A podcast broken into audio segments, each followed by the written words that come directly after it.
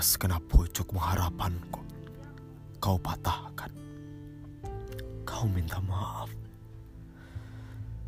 Iya, demikianlah perempuan. Dia hanya ingat kekejaman orang kepada dirinya walaupun kecil. Dan dia lupa kekejamannya sendiri kepada orang lain padahal begitu besarnya. Lupakah kau siapa di antara kita yang kejam? Bukankah kau yang telah berjanji ketika saya diusir oleh nenek mamamu karena saya asalnya tidak tentu? Orang hina dihina tidak tulen menangkapmu. Ketika itu kau antarkan saya ke simpang jalan. Kau berjanji akan menunggu kedatanganku berapapun lamanya. Tapi kemudian kau berpaling ke yang lebih gagah, kaya raya, berbangsa, beradat, berlembaga, berketurunan. Kau kawin dengan dia.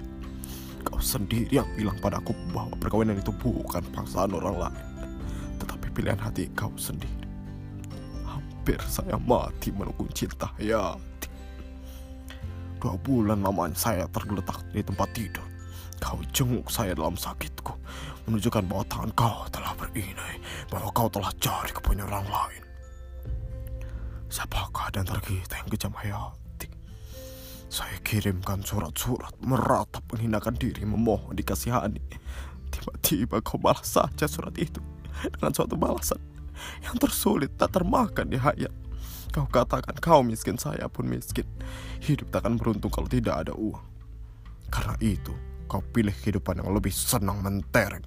Cukup uang berenang di dalam emas bersayap uang kertas. Siapakah di antara kita yang kejam hayati? Siapakah yang telah menghalangi seorang anak muda yang bercita-cita tinggi menambah pengetahuannya, tapi akhirnya terbuang jauh ke tanah Jawa ini, hilang kampung dan halamannya, sehingga dia menjadi anak komedian, tertawa di muka umum tetapi menangis di belakang layar? Tidak hayati, saya tidak kejam. Saya hanya menuruti katamu. Bukankah kau yang meminta di dalam suratmu supaya cinta kita dilupakan dan dihilangkan saja, diganti dengan persahabatan yang kekal? Permintaan itulah yang saya pegang teguh sekarang. Kau bukan kecintaanku, bukan tunanganku, bukan istriku, tetapi janda dari orang lain. Maka itu secara seorang sahabat, bahkan secara seorang saudara, saya akan kembali teguh memegang janjiku dalam persahabatan itu, sebagaimana teguhku dahulunya memegang cintaku. Itulah sebab dengan segenap rindu hati ini, kau kubawa tinggal di rumahku untuk menunggu kedatangan suamimu. Tetapi kemudian bukan dirinya yang kembali pulang, tetapi surat cerai dan kabar yang mengerikan.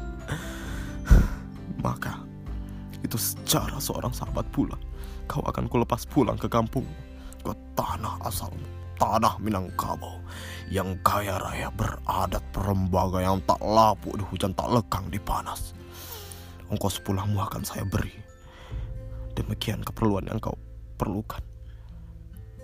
Dan kalau saya masih hidup sebelum kau mendapat suami lagi, insya Allah kehidupanmu selama di kampung akan saya bantu.